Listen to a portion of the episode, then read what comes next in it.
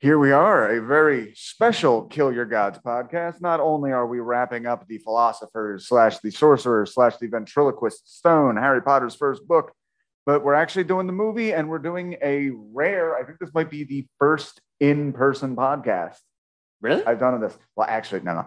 I did one in person with Rusty during quarantine, but I told her, oh, we'll do it outside. And then we didn't. Shame. So that's okay. I'm all vaccinated since. My guest is Rob Crews, yo. comedian and music, musician extraordinaire. He was just showing me some sick uh, guitar sweep picking arpeggios outside on my front porch. It was pretty gnarly. We were licked. Licking it. We were licking it up to the delight of, I think I heard one of my neighbors give like a woo. Yeah. That's all I need. Damn, I wish I could have heard him. One- I'm actually hard of hearing. Really? Yeah. Uh, well, dude, uh, especially my left ear, this was just always like this is where the crash cymbal was next to me during practice, and it just always fucked me up. Damn. Okay, I'm realizing I need to futz with this real quick. Who Yeah. says it's unprofessional to do any of this this way? So yeah, we're ta- oh, well. Tell us uh, anything you're going on, where we can find you on social media, all that stuff. Yeah, just follow me at uh, Rob Crews Comedy on Instagram. That's where you can uh, check my shows and stuff like that. Um, got a show September 9th. Um, the name of the venue is Fleeting right now, but uh, September 26th, I'm going to be in the Big Apple with uh, Jay Simpson and Mark Normand. So check that out and do a podcast every Monday at the Raven Lounge called Do Rag and the Deer Tag, which is a good time. So check that out. Follow me for the deets. And that New York one is at uh, Broadway Comedy Club, if I'm correct. Right? Yes. Awesome. Yes. Very cool. So yeah, you are uh, you're a Harry Potter fan, but you haven't read any of the books. Yeah. That's interesting. There's got to be a lot of you out there. What? There's got to be a lot of you out there. I just don't think Yeah. I've met many. I, I think the way reading was brought into my life was it was like presented as a chore. So I need to like shake that out of me because I, I think I would enjoy reading, but I think there's that conditioning in my head that I that every time I read a book, I, I feel like it's something I have to do. But I got introduced to Harry Potter through the movie. Okay. Well, how did how did that become a chore? How was that introduced to you in life? I'm curious.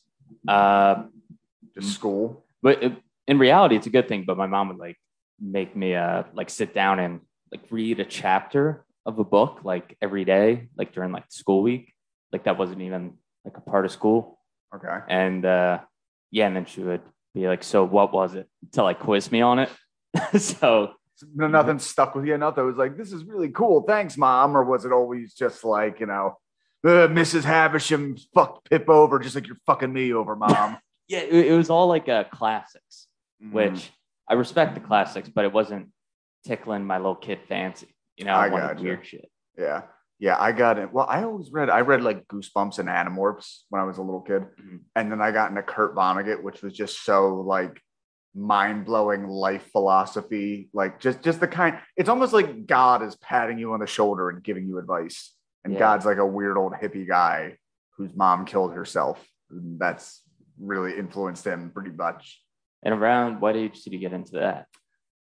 Uh, I think like 13. Okay. I got that. You got to keep in mind, there's a, like people who go to school for English majors who uh, have always loved reading literature as their life.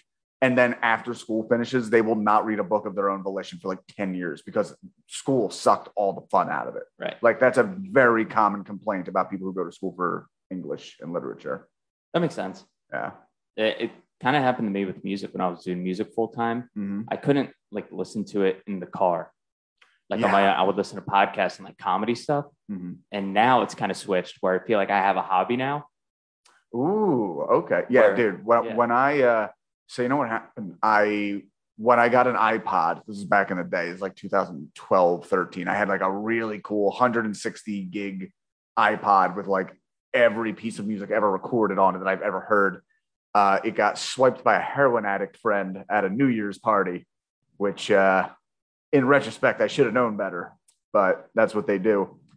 And from that, I, I still didn't have a smartphone yet. I started listening to NPR because I, I should also be mentioned, I was working as a delivery driver at the time. So I was in my car a lot, uh, listening to shit. And from NPR, that's kind of what got me into podcasts because, like, a lot of their shows are in podcast format. They're like talk shows, long form interview. Um, I love, we were talking about variety shows earlier. I love Prairie Home Companion.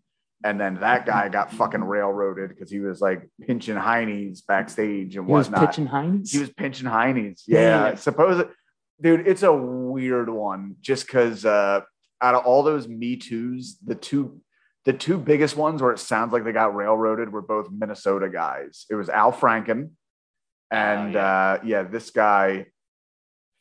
Fuck, what's his name? It's something with a G. It'll it, Garrison Keillor.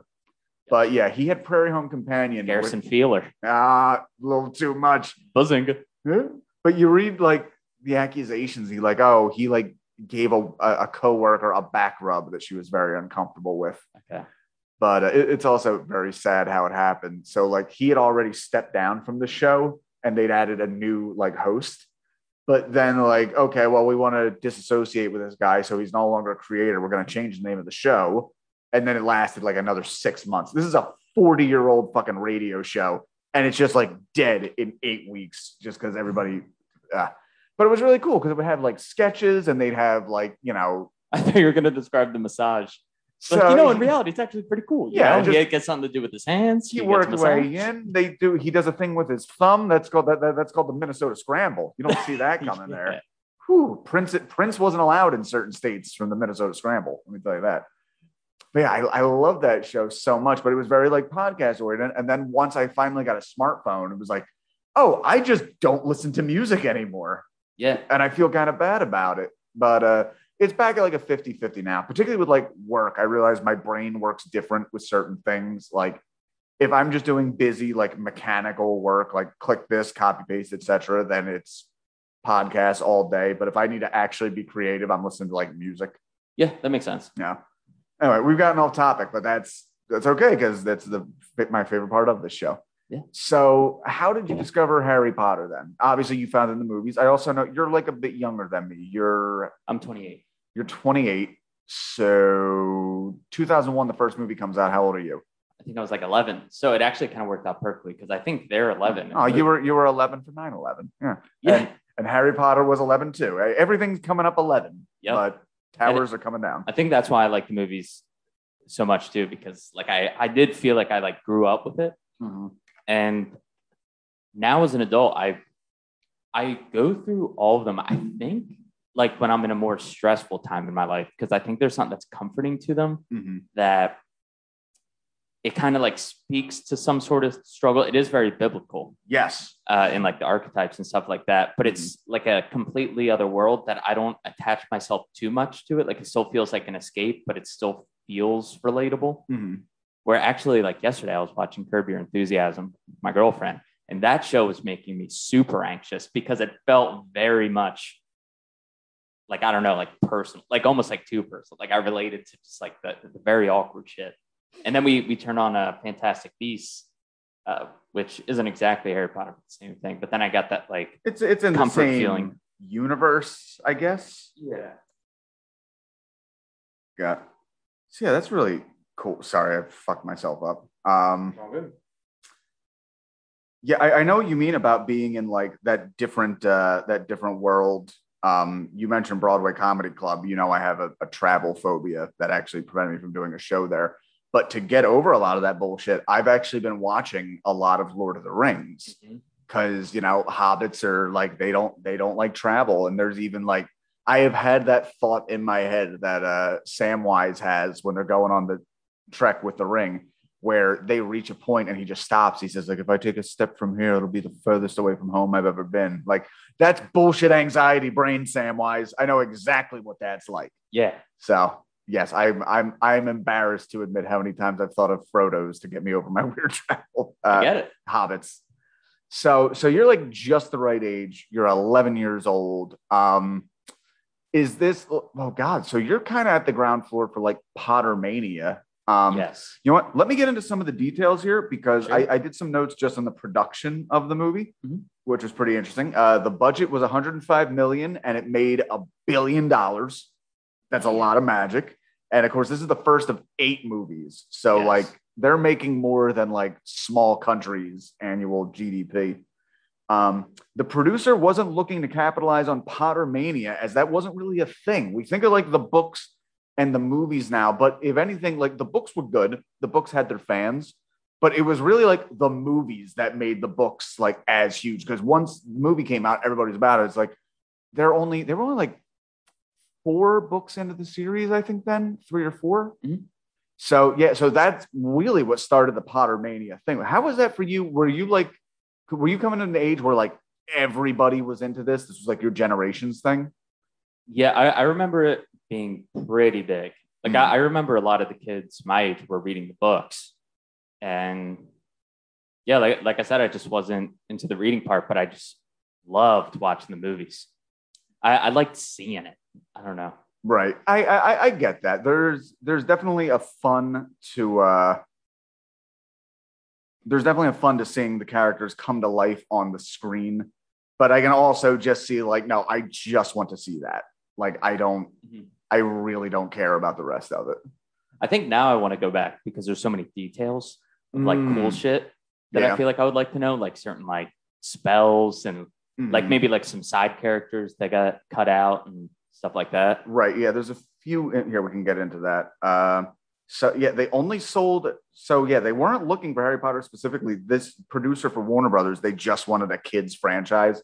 In fact, they also they almost went with a children's book called like The Ogre Downstairs or something. So Hmm. it's an alternate universe where the ogre downstairs made like 90 bajillion dollars, apparently Interesting. uh, sold the film rights for insane for how much money. Sold the film rights for one million dollars. A caveat that J.K. Rowling had was that the cast had to be British and Irish, which is weird thinking that like without that caveat, like oh yeah, you could easily they I could see them trying to make this in America and like put Hogwarts in like Hawaii or some shit. yeah, like a Zoe 101 spinoff. Yeah. oh, okay. Harry Potter meets iCarly this week on Nickelodeon. Yeah, that they overly make it about like cute boys and like I don't know, just like personal Yeah, fucking. up shit. But I, I they, think they want a con- they want a contest for Justin Bieber to perform at Hogwarts. Yeah. God. Um.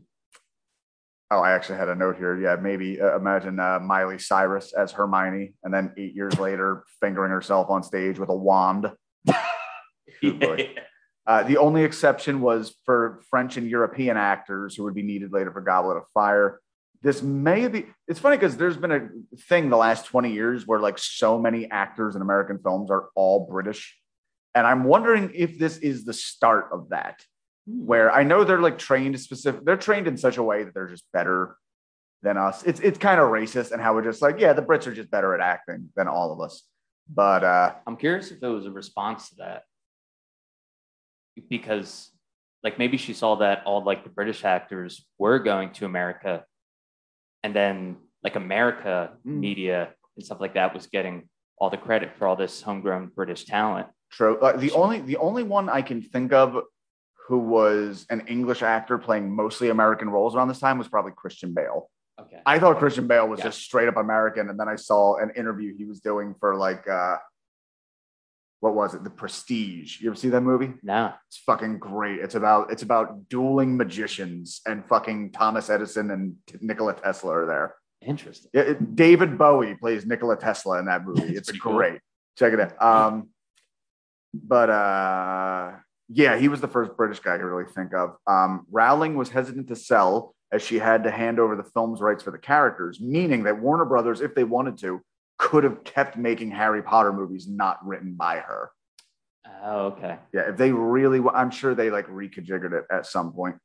Uh, Steven Spielberg was negotiating to direct before dropping off. He wanted it to be animated with Haley Joel Osment doing the voice of Harry. Ugh. Yeah, that doesn't sound good. Uh, he said the entire concept was a slam dunk and that whoever helmed the first film was going to make a billion dollars. He ended up directing AI instead, also starring Haley Joel. The world had a boner for Haley Joel Osment at this time. Was he the one? He was Sixth Sense. Oh, okay. sees Yeah. dead people. Uh, my favorite film of the time. He did the movie Pay It Forward, where he gets he's still a little kid, but somebody stabbed him to death. I didn't see that. Spoiler. Uh, He had an act for finding good kid actors. I saw that uh that audition for that kid in ET yep. where he got emotional. I was Mhm. like, this is unbelievable. Yeah, How can you just channel that that young? It's I I don't trust kids that can act that well that young. Like there's something Scary. a little wrong. That there there's a tinge of like put on a smiley face when dad comes home or he'll hit mommy. Like that kind of. Um, when it came to directors, J.K. Rowling's first choice was Terry fucking Gilliam. You know who Terry Gilliam is? Yeah. He was an original member of Monty Python. He directed Brazil and 12 Monkeys and Fear and Loathing in Las Vegas. Like, but he has like a weird, very surreal kind of style. Um, if you've ever seen the movie Baron Munchausen, he can pull up kind of kid stuff. It ended up going to Christopher Columbus, director of Home Alone and Mrs. Doubtfire, less famous for the uh, film adaptation of the musical Rent, and more famous for slaughtering the Native Americans and being a hero to confused Italians everywhere. Do you get the? I don't care if it is your birth name. Where do you get the balls to go? Like, hi, I'm a director. I'm Christopher Columbus. That, that's a big thing. Yeah, balls, balls. That's what I think. They actually changed child labor laws in the UK to entice them to shoot the movie there. They made it so that kids could uh, film longer, which makes sense. I mean, this movie is like there are children on scene for all of it. Yeah, and those contracts were probably crazy. I wonder how many movies in advance the kids had to agree to when they were first signing on. Oh, we'll get to that. Um, real quick, as far as locations, uh, yeah, they wanted to shoot in the UK. They shot it all at a Scottish castle, at least all like the Hogwarts scenes. A UK cathedral uh, they really wanted to use. They turned it down because they found the subject matter too pagan. Mm. Fucking fucking Christian. Well, there was a lot of like religion controversy where they were like burning Harry Potter books and stuff like that. Oh yeah, I mentioned on a different podcast. There is a documentary made by Nancy Pelosi's daughter called uh, "Friends of God," where it's like an evangelical camp for like kids under ten, and there's like this big fat lady giving us the. By the way, Harry Potter, fat people are evil, so I'm just I'm sticking to that. Uh, but there's this fat lady who's like preaching fire and brimstone, and out of nowhere in this clip, she was like, "And Harry Potter was a wizard; he would have been burned in the whole in the Old Testament." Hmm. Actually, you know what? Let me see if I can find that clip because my God, it's pretty. Wait, maybe it was called Jesus Camp.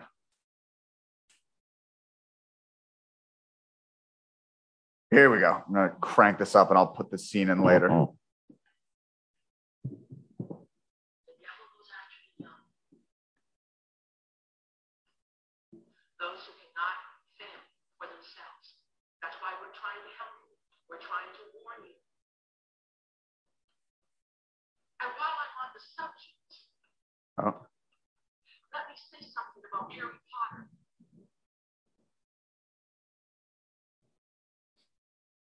Warlocks are enemies of God.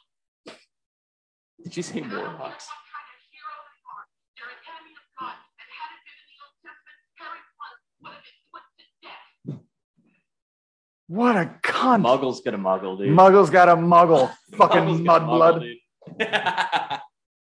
She's got, she's got that, that, that. Let's just say she's a bit on the Dursley side. Like she oh knows. yeah. Yeah, I was not uh, exaggerating that. But when I was watching um, Fantastic Beasts and Where to Find Them, Mhm. that was interesting because they went to America and did it, and instead of saying Muggles, they call them No Mages. No mages. Yeah, that's a little on the nose, doesn't it? yeah, like, doesn't that just mean no magics? Or yeah, Huh, okay. or non-magic or something. And uh, it was interesting because like the British wizard came through. And they're like, "Do you know anything about like the uh, like United States like wizardry or whatever?" And he's like, "Well, I know you guys have some backward laws about uh, Muggles and uh, wizards like mingling." I was like, "That's interesting." Yeah, I was gonna say, can can muggles? Uh, well, okay, we know in like regular time, like you know, you can do whatever, but like, uh, I wonder if there were times when like muggles and non-muggles could not marry. Probably. Like we had to, we had to keep those people out. Well, that was kind of the the whole thing of Harry Potter, where it was kind of Holocausty, where he's like, you know, we only want purebloods to uh, Uh, have the the control, and that was Voldemort's kind of whole thing. It's like we we want the the magic folk to take over, and you know they would use like mudblood, like the N word. Like if you were like Yes, half magic, they- half not. and they're like, "Fuck all those people. We want them puries." Yeah, it is a little. Did they try to take it back? Like, you know, what's up, my muggle? yeah. God, I'm dancing with fire on this. Sorry, I can't figure out which account I put up these. Uh, I, I made a playlist of clips, and now I'm not having any fucking luck finding them. Yes, I understand. All my passwords are invalidated. I don't care. I'm chilling, baby. That's right. You chill. You chill. Fuck. Make sure I get it right. Fucking um. Yeah, but th- there is like so many parallels to the biblical shit. You know, that the good versus evil. You know, Harry was the boy who lived. He was supposed to die, Yes. but he didn't. Then ultimately makes this like sacrifice. Very. And- it's funny because in the book uh, Dune that I'm also reading, it's also very much the same thing of like a character finds. Well, it, it, they use that a lot. It's called like the hero's journey. Yes. Like uh, somebody who's a nobody finds out they're actually somebody. Like basically, your magic Jesus. Star Wars. Luke Skywalker finds out that he's you know the Force Jesus, meant to bring order to the Force. There's always a prophecy of some kind. Yes. Although, oh, I, you know, I guess Harry Potter wasn't exactly prophesied. Like everybody was kind of, you know, we don't know what the fuck happened, but he killed Voldemort. I don't. Towards We the don't end, get it. actually, they did say there was a prophecy. Oh, really? like this was supposed to happen. Yeah. well, I missed It- that. Crazy. Um, oh, because the titles are different for different markets, they had to reshoot every scene mentioning the philosophers slash sorcerers slash ventriloquist stone. Uh, all Wait, what, what country was ventriloquist? Because I know the UK. nobody. I just been saying that as a. Oh, okay. okay. I was like, holy shit. Thailand. Thailand, they, they they still consider ventriloquism the highest form of magic. they, they also think pro wrestling is real. That's okay, because I think pro wrestling is real. It's still real to me, God damn it. yeah. Um, all additional dialogue not in the book was approved by J.K. Rowling's. Uh, what was?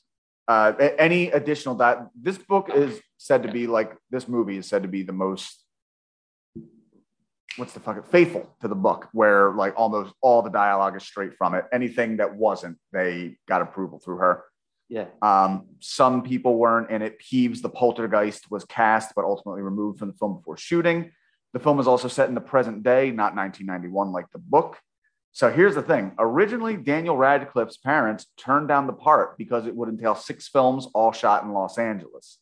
This is before UK decided to change their fucking laws to make sure they could make children work longer instead of make the movie shot. When the filming was changed to the UK, Harry signed on for two films. So uh, I heard there was like a serendipitous thing where like his parents said no. and uh-huh. They actually went to this like show, and in the theater they ran into like the director and producers and stuff like that. oh shit, I, I did not they, like, read that. convinced. Yeah, because yeah, they, cool. they said no at first, and uh, yeah, I, I think they were like looking for a while, and they they were just like set on Daniel Radcliffe like being the dude. Yeah, J.K. Rowling and the director were both like, he's the kid. Yeah. Like absolutely, he he looks especially British.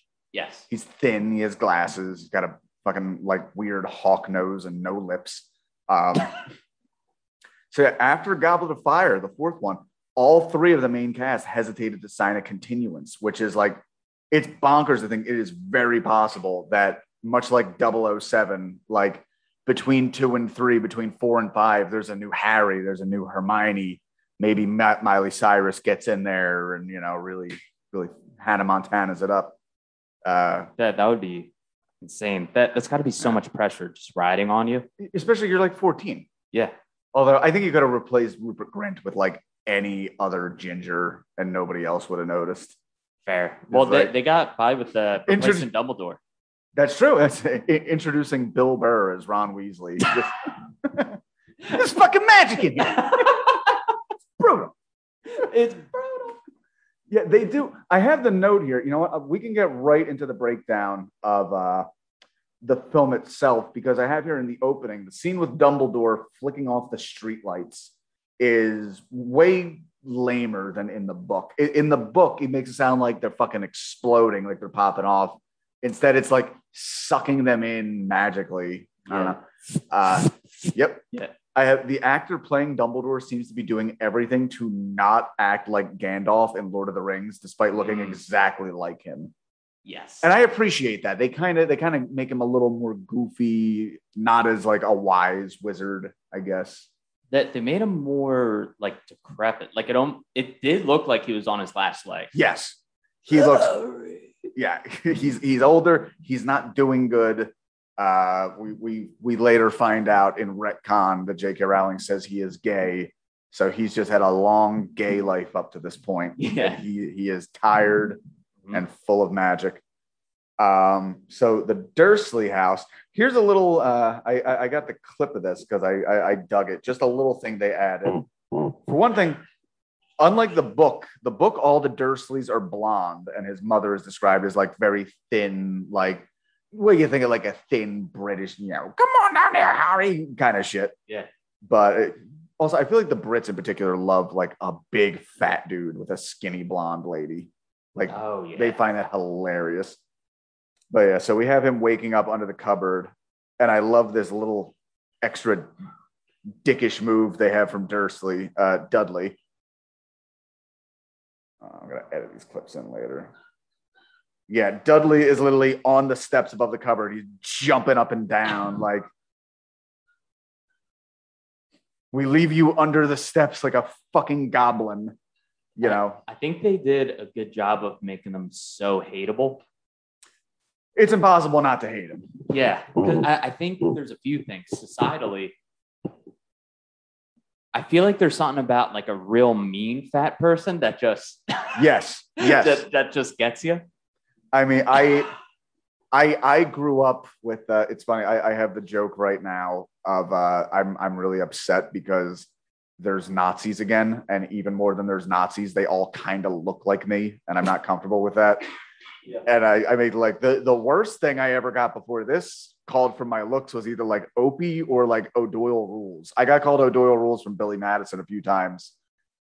And uh yeah, just like if you're like a chubby dude with like reddish hair and freckles, like you're getting called O'Doyle rules at some point. It's a, at least if you're getting bullied, it's at least literally with a phrase. Like I, I had a, a guy, I stole his girlfriend, and he kept saying like, "Oh, you look like O'Doyle rules." Like, yeah, O'Doyle does rule. Fuck you. yeah, it- like the comeback is built into the insult. right. So In, in this case, O'Doyle did rule. yes, yes, he did. Um, but yeah, like I I feel like even the, the people that say they're very like inclusive and like, you know, uh, body positive and stuff Mhm. like that, if Mhm. they feel like they get the green light to finally make fun of a fat person, it's like all the shit that they carried with them trying to hold it in comes out. Like with Chris Christie, Oh yeah, dude, no one had issue slinging the fat jokes at Chris Christie. Yeah, especially I just love how fucking left wing people, especially on like social media, it's like we need to don't body shame and we need positivity. And like, look at this fat fucking whale on the beach. Yeah, it's in everybody, dude, whether they like it or not. Choke on a ham bone, you fat fuck. yeah. Yeah, that was uh uh you, you know what? I, I'm gonna say this anyway, because this happened at Raven Lounge. Um, I once saw a comedian go up there, at Raven Lounge being the, the longest running open mic in the city, as they're very glad to tell you. Um, I watched a guy go up. He was like, he, he wasn't great. He was like a Jersey guy, good guy though. And he had this bit, it didn't even make sense, where he said in the bit that, like, if, like, you know how you cross your arms? He says that only works if you're like sitting down or standing. If you're actually like walking around, like you look gay. So, and not even like, you know, you look like a homosexual, like you look weird. I don't know. Hmm. But so he tells this joke that nobody understands, but it's whatever. But there's a gay comedian I know in the audience. Oh, okay. Yeah, just said his name. Uh, and I can see him steaming. He's not up for It's like, seven. this is ridiculous. Yes. He's he is not up for seven more comedians. And when he gets up, he throws his own set to yell at this guy that everybody forgot it already. He's like, Oh, yeah, you're worried about crossing your arms looking gay? You know what'll make you look gay? How about if you suck my dick? Like, dude, you are so against sexual harassment. And that flew out the fucking window in a second because you need to tell a young, not that funny black comic to suck your dick because you were pissed off he made a lame joke like if you walk around with your arms crossed, you look gay. Like, and I listened to them Right. talking outside, and the guy was like, Are you really upset by that? Like, it really does hurt. I'm like, does it really? Did that hurt you deep inside? Did, did you flash back to every when those kids pushed me into the lockers? They were saying, Quit walking around with your arms crossed. You know, yeah. Yeah. Well, for, for me, I try to relate it to the Jew stuff. Like, but when I hear people making Jew jokes, Uh huh. And for me, it feels so vague. Mhm. Like, it doesn't feel as personal. Granted, I was more Does it feel- culturally Jewish. Does it feel oy vague? Yeah, it was always vague. Sorry. Yeah, and it didn't really get me schwitzing that much. but I, I think just because it's so vague and there's so many Jewish people out there, like it didn't really hurt me too much. But if Mhm. someone said like, Rob, like you're uh, greedy and stuff like that, that would hurt me more because it feels specific. Right. It's personal. Right. Ooh, I shouldn't do this on the podcast. I've been, uh, I've in the Nazi joke. I have some. That one of the things I point out there is like, you know, my wife is Jewish, and I I try to. Uh, there's no way I can do it and make it worth it. I try to get an oven joke in there, which is just it- it's brutal. There's no way to make it funny. People die. It's horrible. People died and got shoved in ovens. But like, you know, my, my my wife's Jewish, all right. And the only of I'm trying to have Jewish babies with her. The only Jews and ovens I care about is putting a bun in her oven. And it just, it's not. Yeah, you see, it's too clunky. It doesn't work. It just, But it's not like they're, like they're- it, it doesn't like make me feel upset Right. hearing that. right. It's just, Um, it's not. because also too it could be the comic thing where i'm just like i know what you're trying to do you know Right. like I, I like i get the intent yeah, the, the reaction of the crowd has always just been like, we we don't get it and fuck you, which like I deserve that. So that's why I don't do it. I shouldn't have even said it on here, but fuck it. well also too with like a regular audience they're so not in tune with what that is that it's kind of like jarring for them and it, it's hard to like get them to understand where the intent lies and like it's like being absurd like Right. intentionally but i mean culturally it seems like a time where people are just like it could be the difference of the the audience being dark and not because if the audience is dark they feel safer to laugh Oh yeah, you're talking uh, for people listening. This is for literally like if the room is lit and the audience can see each other, they are less likely to laugh at body jokes because they know people will be able to see them reacting. Mhm. It's it's crazy. I fucking crowd psychology really blows my mind with that. it's bananas Yeah. Um. All right, keep going to this. Uh, I will say the cupboard is bigger than I would have thought. They make Harry cook breakfast, which is different. That's not weird change. Like I said, the Dursleys are all brunettes. Uh, they go to the zoo. There's the whole snake thing. In in the book, uh, Dudley's friends come with them, who I think we meet in like later movies, right? Mhm. Yeah, like. Well, actually, I confused Dudley's friends with uh, Malfoy's friends because they're all like husky kids with husky kid names, like Grab and Pork Chop and shit like that. oh is that um malfoy's friends the uh, Yeah, it's like Crabbe and Goyle. Uh, There's a Goyle, I think. yeah uh He rules. crabbe and goyle i think yeah i think it, yeah. um, so we're nine minutes into the movie where the letters start arriving. We're, we're a few chapters in by that in the book. So yeah, all the letters come in. Dursley loses his shit that his child slave may be taken away. Who will cook him his dozen egg omelets now? Uh, flood of letters continue. Enough that the Dursleys go to a deserted island where Harry, the, the everything I've read online have said this is the saddest scene in the movie that's not in the book. When they're sitting there in that weird like island cabin, and Harry is like writing "Happy Birthday" to himself in the dust. yeah that are, you- are you saying they cut that out No, no, I'm saying that's not in the book. oh oh i see, I see. Yeah, but that's like a very powerful scene. People always point out. yeah that Uh, was super sad yeah. Did you have any? but a really good choice i think Can you think of any particularly sad birthdays you had as a kid? as a kid Yeah, you can think about that for a second. Well, I, I- I'll give two. I had a sad birthday as an adult. When I was like 24, we were out for my birthday, and my mom called me screaming, saying uh, her ex husband, my stepdad, had broken into her house and beaten the shit out of her boyfriend. So I had to go. I had to go back home on my birthday. Like, well, I guess I got to beat the shit out of my stepdad. And uh, and how old were you like 24. oh gotcha Yeah, gotcha. he'd already been arrested by the time I got there. Um, another one, I always find this funny. I was like eight or nine, and some birthday. Uh, my birthday's in October. My cousin Frank's is a few months later. My cousin Frank did something at my birthday party to make me cry. And I was not only upset, but I was also indignant. Like, this is supposed, I was like Bridezilla. This is supposed to be my day, Frank. How could you do this to me? this must be my day, Frank.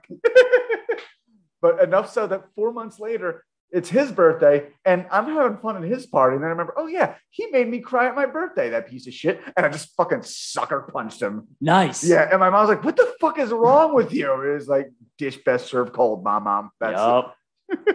oh, nice, dude. Oh god. So yeah, Is kid- Frank still kicking?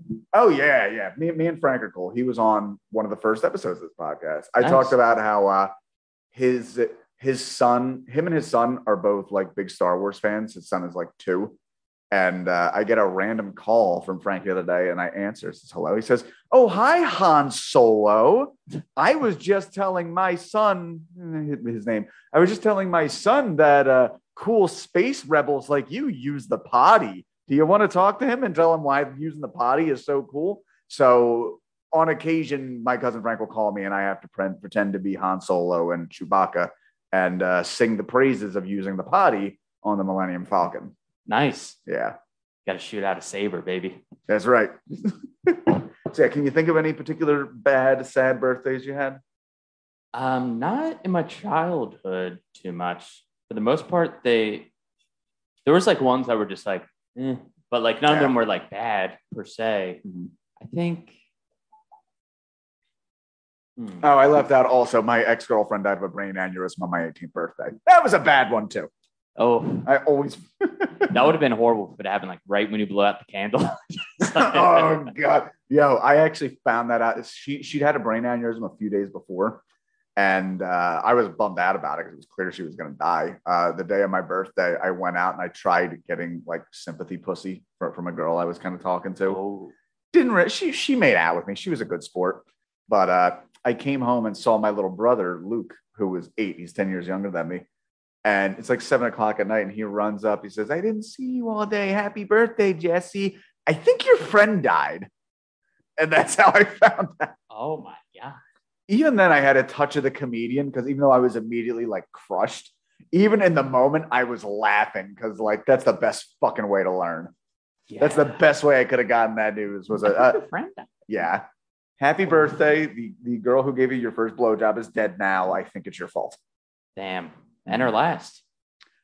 You're fir- from first to last. I don't You think I, that band? I don't think I was her last. I, I, I hope not. Oh, okay. I hope not. She had a kind of boyfriend at Oh, the okay. time, but uh, rest in peace wherever you are, Jess. I always worry her fucking mom or somebody's gonna like listen to this. Which at a certain point though, you would imagine like it would be pretty weird to be like defending your daughter's virginity when she's been dead for 17 years. Like me, me and your daughter were for friends. We hooked up. We did what teenagers were supposed to do.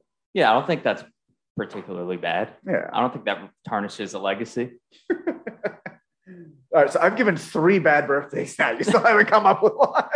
There- There's nothing in particular that stands out. I'm gonna kick you in the shin on your next one, just so Just you have the it timing was never on that day. I've had weird days, Okay. but Maybe it's just early. When is your birthday? May 30th. May thir- That's a good birthday. You're always right around Memorial Day. Yes, but the, the scheduling can be weird because like a lot of people are like gone. For your birthday. They're Mm, down the right. shore. That's right. That's right. Interesting. Okay.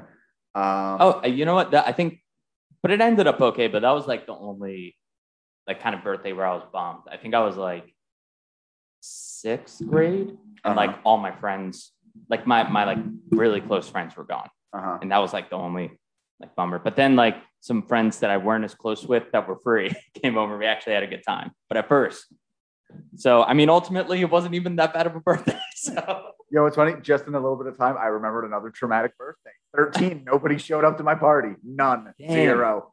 was it a themed party? Man, yeah, the theme was Jesse's gonna be a cutter and listen to fucking Korn a lot. nice. Uh, all right, let's get going before I remember any other terrible birthdays. Okay. Um, where was I? All right, so while he's doing uh, the one thing I will say in the movie that does not come in, in the book, Harry's very much like you know a plucky young kid. You understand how he's going to become this great wizard.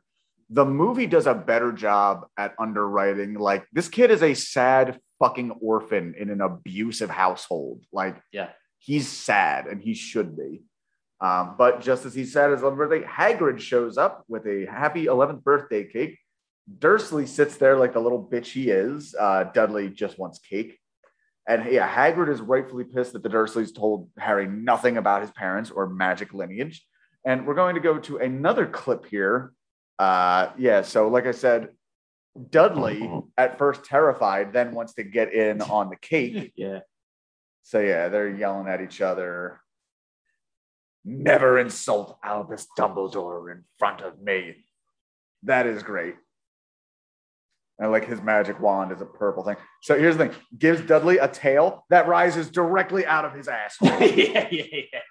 that is so upsetting. Like, I also rewatching it. I like the sound effect. It was like a pig squeal right when it like went in him. yes, but like, God, I, I, I wonder, like, oh, if, if it's growing right out of his asshole, maybe something grew in. Like, that makes I would squeal. I would squeal too. That is upsetting. That's when he found out about the prostate. That's right. And this is only a this is only a few days after Dudley's birthday, so I'm sure he considers this his birthday as well. One thing that actually always bothered me is uh, I never knew how it got removed because they just walk out. He doesn't like be like, oh, okay. Ooh, all right. So here is another difference between uh, the book and the movie. So in the movie, Hagrid takes him to uh, get his cultural supplies, cultural school supplies. Harry discovers all these teachers know him already, including a man in a turban, Professor Quirrell, who will be big later. Um, yeah, unlike in the book, um, what happens is they send him to. Uh, he goes with Hagrid. He gets all his stuff. He gets his robes. He gets his wand, and then he goes back and lives with the Dursleys for like another few months. Really? Yeah, and I think even in the movie, it says like the he gets the letter in July, and it says Hogwarts starts in September, and they just steamroll over it. Which it mean, you don't really need that, but in the book, uh, the the Dursleys are rightfully afraid of Harry now, so they just kind of like Oh. leave him be. They also put him up in a second bedroom, which has just been uh, Dudley's toy room because he's a little fat greedy shit, so he needs everything to himself. Right, like in the beginning. Where they're like, how many gifts are there? There were 36 last year, you piece of shit. but that, that does make sense because in the Chamber of Secrets, the next one, Harry does have his own room. oh, okay. There you go. Yeah. So yeah, in in the book, what when they see that it's coming addressed to uh specifically to the cupboard under the stairs, they're also like, shit, they know we're abusing him. Let's put him upstairs in case something happens. Right. But uh, in that time, like he asks uh, Vernon, Uncle Vernon, for a ride to the train station, and he's just like, "Yeah, okay, whatever. Just I, I need to get back soon for Dudley's surgery. Like Dudley's surgery, like." Yeah, we can't send him to school with a pigtail coming out of his asshole. Like, we need to take him in for that. Dude, you just answered something I've been wondering for so long. That's sick. If only you didn't hate the written word so much, you would have seen that on your own. Dude, you're, you're getting me excited. I think I'm going to do it. Nice. Yeah, it's it's it's really a quick read. Yeah. so- especially if you already know the plot. Um, so yeah, we meet the the troll bankers, and uh, what we were talking before about things being a little controversial. Like you remember in Star Wars where they meet Watto, and he's like very Israeli, like you know, That, that's one I haven't seen too much. Uh, Star Wars. yeah. Yeah, just like a little bit here and there. It's a di- here. You know what? Let me pull it up in the background. This is just like latter twentieth, twenty first, twentieth century, early twenty first century, where it's like, guys, could you have not made the merchant fucking Jewish? Like that's pretty. Oh, okay. that's pretty fucking easy. I would have thought by now. Yeah. But uh, here, let me see. Yeah. So again, this is a merchant they made in 2007. Whoa.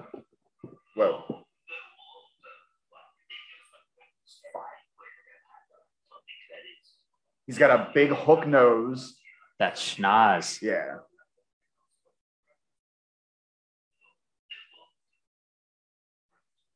No, they won't. I only care about the money. Very like old Jewish voice too. Yeah. So they don't Yeah, do they don't do the voice in this, but they do have to like the the bankers are like big nosed little trolls, and it's it's a little weird. Like, thank God they just have regular British accents. They were able to not like, oh, Mr. Potter there. Like, yeah, yeah. but still, it's like, could, could how do we Interesting. Yeah. Yeah, it's- I don't I don't know how they keep making this mistake, but It's probably just subconscious. Like when they're just writing, they're like, what is a merchant banker? I mean, like? it- true. But I mean, it- you think these things through. Like, I was oh, I, yeah, yeah. I was watching a video of it last night. It was us one of the most racist things to like weirdly make it to mainstream television. Uh, WWE in 2006, they had a tag team of two black guys, and their entire gimmick was they stole shit and beat people up, and they wore like their pants sagging, and the tag team was called Cryme Tyme. Jesus. Dude, what year was this? Like 2006, 2007, and they were one of the most popular acts in the company. Wow. Like uh, the big argument, well, but they're good guys. Like, still, how do you fucking like? Ugh.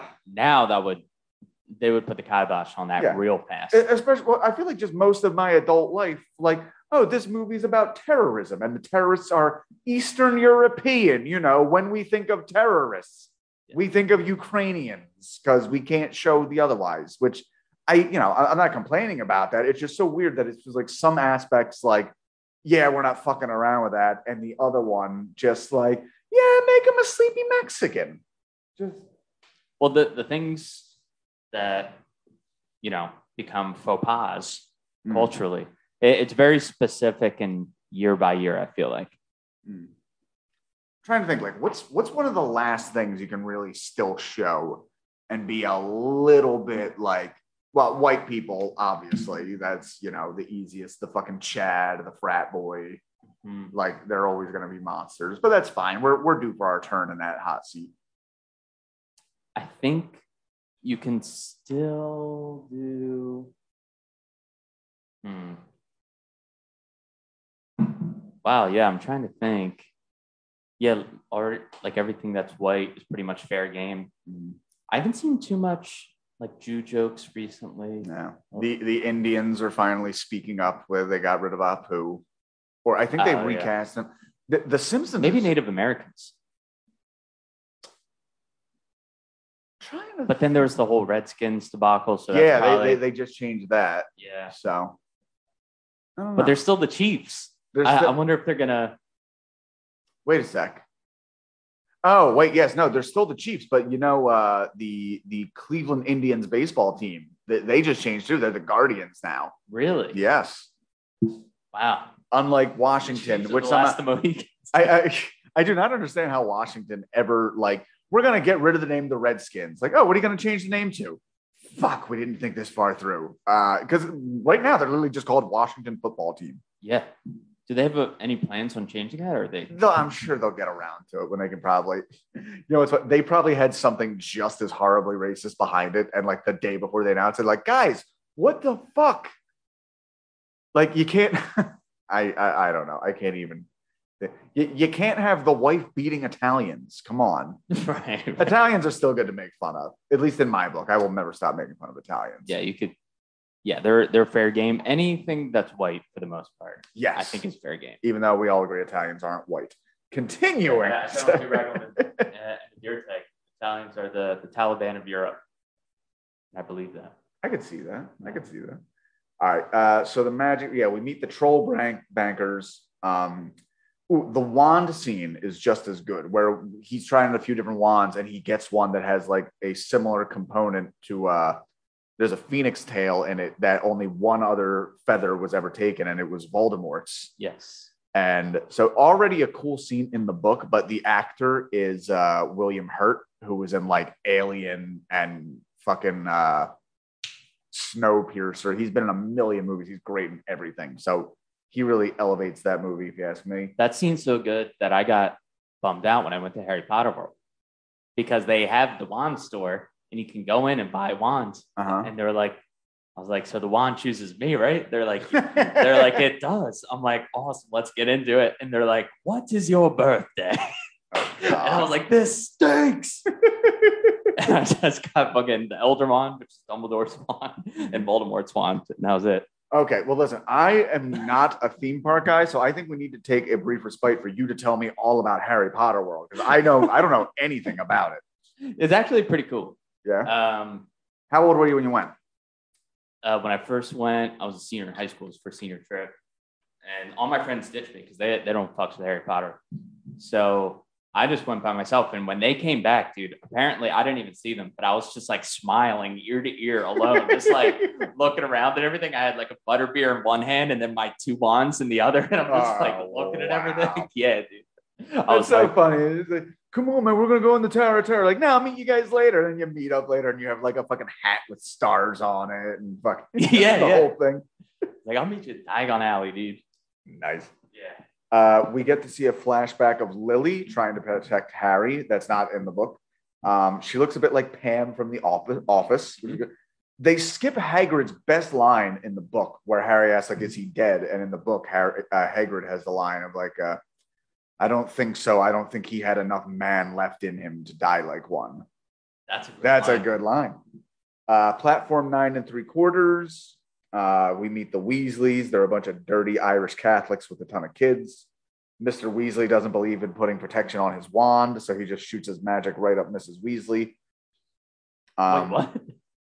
This is this is just me. I, Uh, uh, I, I uh, I'm, I'm taking Harry Potter way Sorry. too seriously, dude. I'm like, wait, are you serious, dude?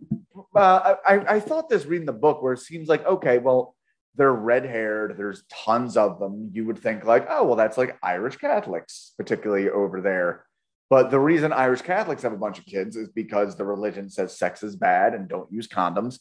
But in Wizard World, like, what is what would be the reasoning for that, other than just the the Weasleys like the fuck? True. I, think that's it. That's why I said I, he he doesn't wear protection on his wand. I wonder if there's an abortion spell. It has to be, There has to be one, dude, but it's dark magic. yeah. Prom nightus.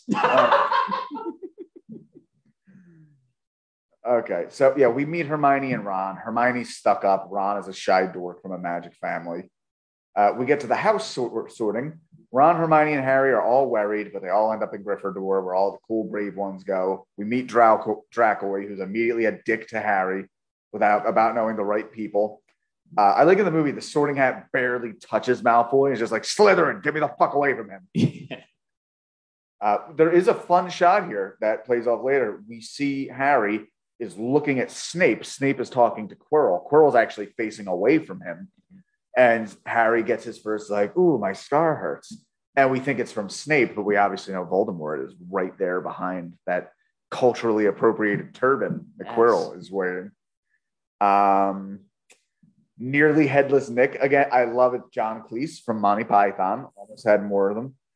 Um, yeah, it, was- it would have been better if Gilliam had directed. He would have stuck one of the other Pythons in a dress to play Hermione for a bit. Let me ask for the age. Uh, did you have a crush on Hermione, Yeah. Emma Watson? Yeah. Yeah, because she's. I only started watching the movies. I saw a few of them when she was like teenager, and I was not much older than teenager. Like, well, she's pretty. You, you have to wonder when they're when they're hiring these child stars if they know it's going to be a long term thing. It's like we also need pictures of your mother and father. We want to make sure you're not like an Uggo by movie four.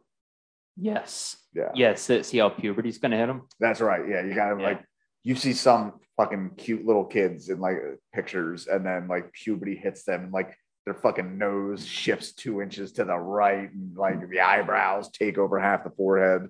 I think it hit Harry the worst. Really? I think so. Yeah, you know what? He looked like a guy. He had like an awkward teen year and event teen years, and he'd eventually grow into like a half decent twenty something. Yeah, he didn't like look, which actually could be cool, but like he didn't look like a hero. Like he was just like a little dude. Right. Yeah, he's a little. That's that's what you deal with being a skinny guy. You know, you Yeah. just you never know how it's going to turn. I know there was a meme that showed uh, the actors for Harry and Ron and Draco and Neville. And the thing, it, it- it's them in their mid 20s, and somebody wrote like the ultimate Harry Potter twist Neville's the hot one.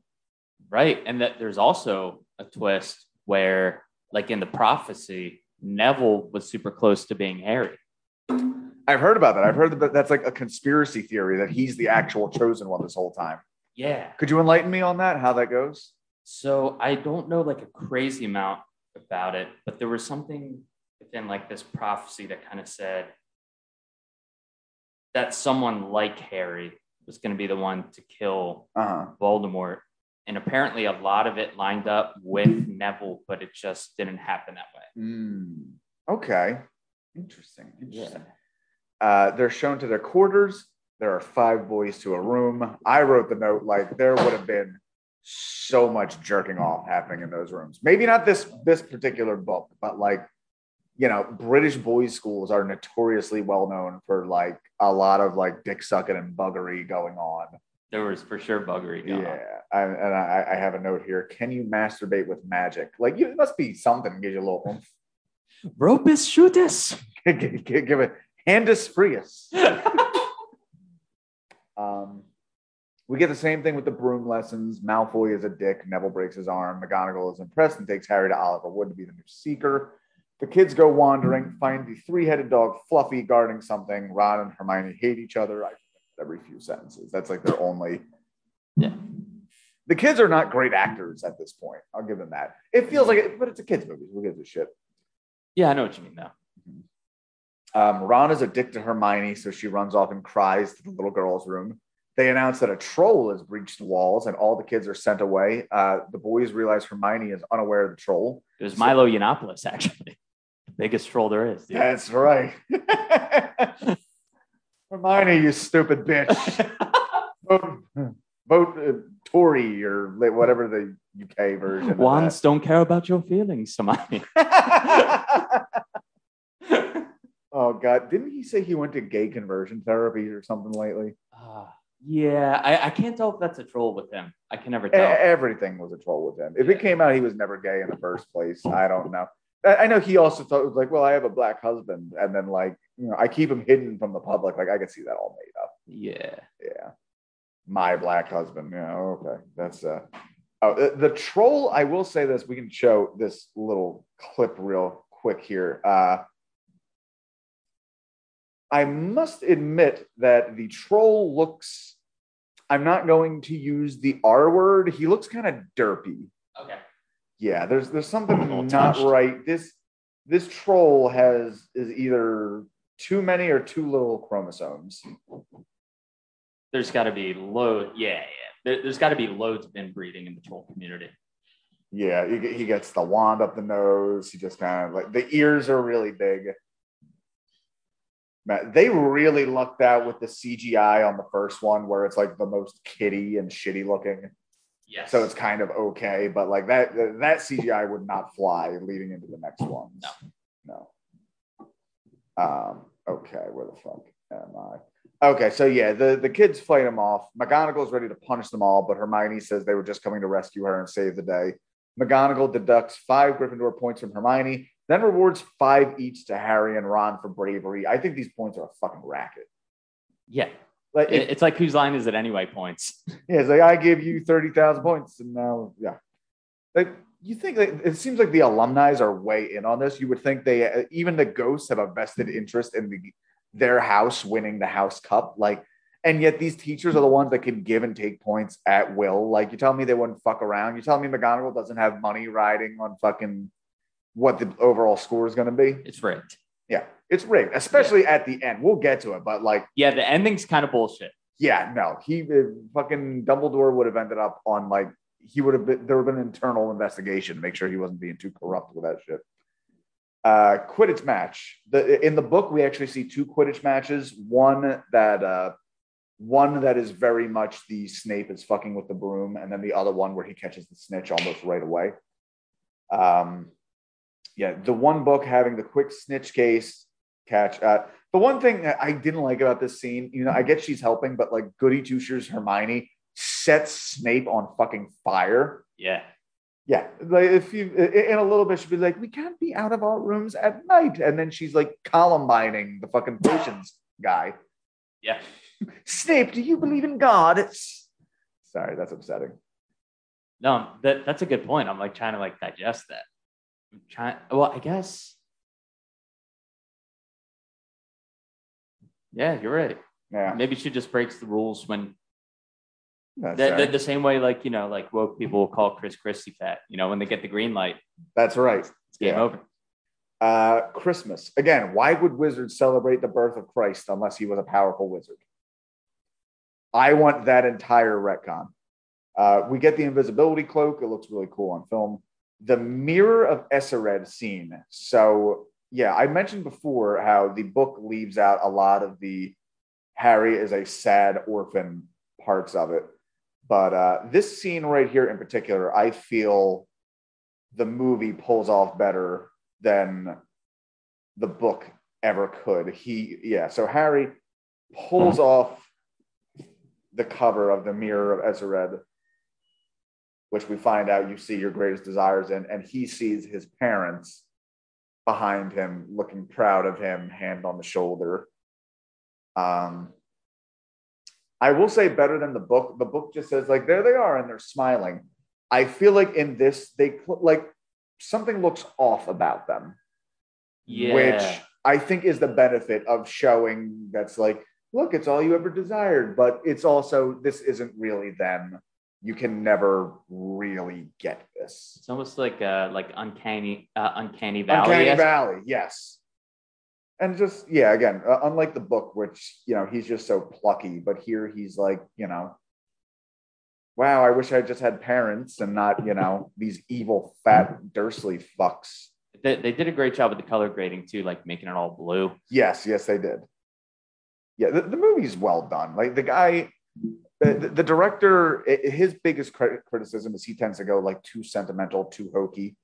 But uh, it works in certain things. It Doesn't work as well in Rent, where like everybody has AIDS and like is butt fucking, and he's using the same blue colors. Yeah. Um, Hagrid's dragon. Hagrid won a dragon in a bar bet because he's Scottish and they're drunks Yep. it's forbidden to own dragons anymore. Malfoy catches them through the window and snitches. They're all punished for detention for wandering out, including Malfoy. 50 points each are taken from Ron, Harry, and Hermione because it's a fucking racket. Um, in the woods, there's a dead unicorn that somebody is drinking the blood of, which is, Yes, which is the uh which is uh Professor Quirrell. yes, well, Voldemort through Professor Quirrell. Yes. But here's the only thing is that they don't mention it in the movie, but in the book they do mention vampires. So like literally every fictional thing kind of that's why it blew my mind. Like there's these unicorns too. Yeah, and it seems like everything that got left over from every mythical thing just got thrown in the forest. Yes, They're like, we, we can't have it in there yet. Let's just throw it in the Yep, forest. centaurs, they show up. Like, where's the fucking minotaur when you need one? Yep. Um, so yeah, the, the creature drinking blood, of Voldemort slash Quirrell, starts approaching Harry, but he is chased off by a centaur. And the only reason I bring that up that baffles me is this centaur, I think his name is like Frizzell or some shit. His boys. No, no, no. His like actual uh, character name, I think, is something weird. But the thing that blows my mind is this centaur has like sick six pack abs. He's sexy. Yeah, which makes me wonder, like, how would a centaur even get abs? Like, they can't do sit ups. All right, there's It's no. kind of, probably like um. Have you ever seen like um, what is it like an ape completely shaven? shaved and they're like jacked. Yeah. Yeah, I've seen that. It's crazy. Oh, I'm trying to cue up the next clip. Ba, ba, ba. Okay.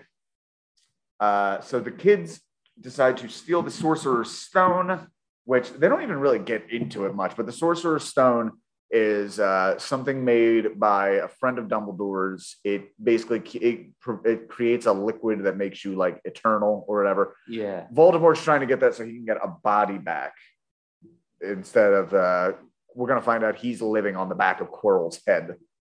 The kids sneak in past Fluffy, who's been lulled to sleep by a harp. Someone is already ahead of them. Um, they they skip a test. There's a test in the book. You know how in the movie Ron has like the chessboard thing. Yes. Well, first off, in the book, like Ron makes the thing like I need to sacrifice my piece, and in the movie, like his piece explodes and he like falls and he passes out. In the book, like the knight beats the shit out of him, like like alleyway, like kicking in the ribs kind of shit. I'm, I'm bummed out they didn't go that direction. Oh, quick little fun thing. I went to a theater camp when I was like around that age. Uh-huh. Loved it. And I had the audition for the play. I did that chess scene, Yeah. all three parts, just me. and I looked like an insane kid. And I, I remember just like the people I was auditioning for trying not to fucking lose it, dude. the Rob Crews one man Harry Potter show. yeah, I think I really just did like, like Ron, you can't. I have to. like that kind of. I love you, Ron. I know. Yeah. All right. There's also there was a, a scene in the book where uh, just before this, there's like another puzzle involving these like Resident Evil puzzles to get through, uh, where Hermione has to like drink certain potions in order to unlock a door. That gets cut out, so Hermione's basically like just dead weight here. So we he sees Quirrell by the mirror of Erised, and he removes the turban to reveal the face of Voldemort on the back of his head. Voldemort promises to reunite Harry with his parents if he gives the Sorcerer's Stone. The mirror then magically transports the stone to Harry's pocket. Great line that I'm not sure is in the book. There is no good and evil. There is only power, and those too weak to seek it. Oh, That's gangster. that sounds familiar. I forget it was. In the... But yeah, that's a great line. Yeah. Uh, again, though, why why not trust the man who murdered your family and tried to kill you? Uh, Quirrell attacks, but he's burned by Harry's touch because That's love. Your mother loved you. Like uh, ah, that, that one's kind of stupid. They could have set that up a little. That was kind better. of like a similar way that it felt about uh, Interstellar. I don't know if you saw that movie. I did, but I don't recall what you're talking about. that they were saying like the one thing that like transcends like time and space and Oh, everything is, love. love. Yeah. Ugh, the mathematical equation of love. If only Einstein had looked a little harder. Um, so yeah, Quirrell attacks, but he's burned. Um, oh yeah, unlike the book, in the book, Quirrell just gets burned. In this one, he touches him, like his hand turns to stone and then falls apart. It's actually pretty fucking creepy for a kids movie because he grabs him by Mhm. like the face and he just kind of mummifies and like chips off. Yeah. It's very upsetting. And also the like uh, Voldemort on his head, uh huh. like that was kind of creepy back then. Yeah, I get. Well, what was your reaction? some reason, like, when- when How- the- well, when you were a little kid, how did you react to like the scarier elements of it? I was spooked, but not like extremely. Like I was just, I, I just remember like kind of like a visceral reaction first. I was like, Ugh. and I think there's something too when the, the the CGI is a little worse. It's creepier. Yes, yes, I will Yeah. give you that. It's a little uh, uncanny valley. You pretty much just said it. Yeah. Um, I forgot what I was going to say. Couldn't couldn't have been important. Um, so yeah, Harry wakes up to Dumbledore in his hospital room, and uh, he Dumbledore's the place up again, trying not to be Gandalf. At the final ceremony of the year, Slytherin has won the cup. It is in their hand. And Dumbledore gives last minute points back to Harry and Ron and Hermione, giving them 50 points back each, and then gives 10 back to Neville for no reason, just for uh, he helps out with something. Yeah, Thus- they said uh it like takes like bravery to stand up to like your enemy, but even more bravery to stand up to your friends or something like that. right. Yes, because I think he tries to stop Harry and Ron from uh, going in and seeking the stone, Mhm. and they just put like a spell on him, like you know, fuck you, dude. And Dumbledore, you know, he uh, he he clearly encourages and rewards that behavior by giving them the cup, like literally in their hands. The banners are hung, like yeah, magic, Gryffindor. Yep. No wonder Slytherins are fucking mean. Yeah, that they were pissed, and you know what? I would be too, because he Dumbledore is promoting vigilante justice, Yes, and like these kids, like they're for sure gonna keep doing that shit. Yeah, but what? th- There's nothing to discourage them from doing that in the future. So just Yeah. break all the rules. Draco Malfoy was framed. That's what I'm here to say. Hashtag justice for Slytherin. Also, what what house do you think he would be? I think he'd be a Ravenclaw. Okay, I still do not know enough about Ravenclaws and Hufflepuffs to know this. So why would I be a Ravenclaw? because from my understanding of it, maybe Google it, but I, I think they're more like um like the intellectual types. Oh, Yes. Okay, characteristics of Hogwarts houses. Let's go into this. Um, da, da, da, da, ba, da, ba, ba, fuck. Google is sometimes cool with just like these are the four, and then other times they're you know Gotta go look. okay. Gryffindor values courage, bravery, nerve, and chivalry. Hufflepuff values hard work, patience, justice, and loyalty. Ravenclaw values intelligence, learning, wisdom, and wit. Yeah, that's me. Like, oh, I don't even want to be one of the cool ones anyway. Slytherin values ambition, cunning, leadership, and resourcefulness. Hmm. I think I'm a Hufflepuff. Uh, yeah, I, I, I can see you as a Hufflepuff. You're you, you kind of look like a badger, as is. You're literally wearing yellow and black right now, which Yeah. is the colors. And I think they're Uh, more chill. blue. They're Like more that- chill. They they don't want to get involved in all the malarkey. It seems. That's right. They they want to be uh, above above that garbage. Yes. Huh. Interesting. Okay, well, that's good to know. Yeah, I'll, I'll be I'll be a Ravenclaw. Ravenclaws are cool. But just before we came up here, we were discussing uh, people choosing their sports teams by colors, Yeah. which is a thing that happens. And my wife was like, "I like purple. We live close to Baltimore. I love Ravens. Why don't we Ravens fans?" So who knows? We we might change to be Ravens. You should. We'll find out. Couldn't hurt. Couldn't hurt. Uh, Does your wife fucks with Harry Potter? uh, I I think she read some of them, but she's not like a super fan. Gotcha. she's an intellectual like me so she was she was reading other when, when my mom ran into one of my uh family members on my dad's side that i don't see often. She actually said like oh jesse's getting married. She's an intellectual just like jesse Nice. like yes the intellectual who dropped out of college almost failed out i almost failed out last year of high school just because man senioritis is a real thing but particularly me i was just such a fat kid through all high school and then i lost weight senior year. It's just like jesse why aren't you doing your homework? Pussy. Pussy is the answer mom. Pussy.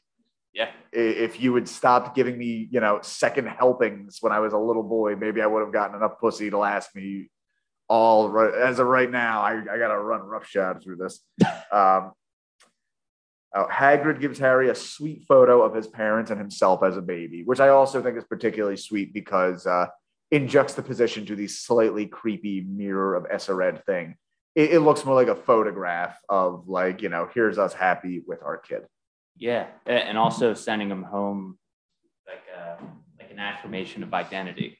Yes, exactly. Like this is who you are. Yeah. Because you have to imagine. I mean, well, for one thing, it's a magic photo, so the Dursleys definitely don't have any of those laying around.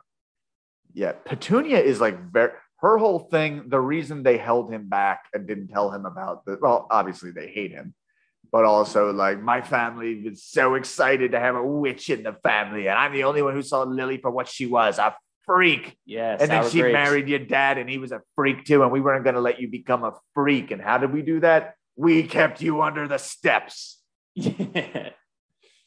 Yeah. It- yeah, definitely a personal vendetta. Sour grapes, Yep. snooze you lose. and uh, it's interesting because they, they do like a flashback in, um, I think it was the last one, where uh, her and Snape were actually friends when they were kids. And like you can hear Uh-huh. Petunia being like, You're a freak, Lily, like when they're kids.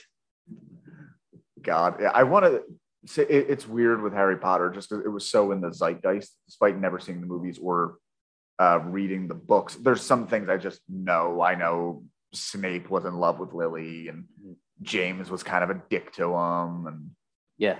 yeah, Snape. Snape reminds me of like Trent Reznor if he never got in shape. Trent Reznor. Nine Inch Nails. Uh, the, the singer? Yeah, Yeah, yeah. yeah. It's just like uh, he eventually like I'm done being mopey. I'm off drugs. I'm I'm jacked now, and I have a hot Asian wife. Where- sick. Snape is just like I have, I have this shitty job and teaching potions. Nobody even cares about potions. Shit. potions.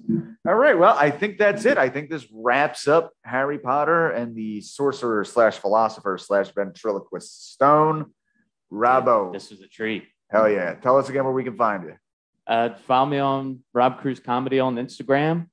And if you're hiring in marketing fields, hit me up. Yes. All, also me, maybe. I might be fired Wednesday. We'll find out. Hell yeah. All right. Check it out. All right, guys. That's been uh, Harry Potter. Tune in next week for the beginning of Dune. Yeah, we, we're done with Magic Jesus. Now we're in Space Desert Jesus. Gonna be fun. All right.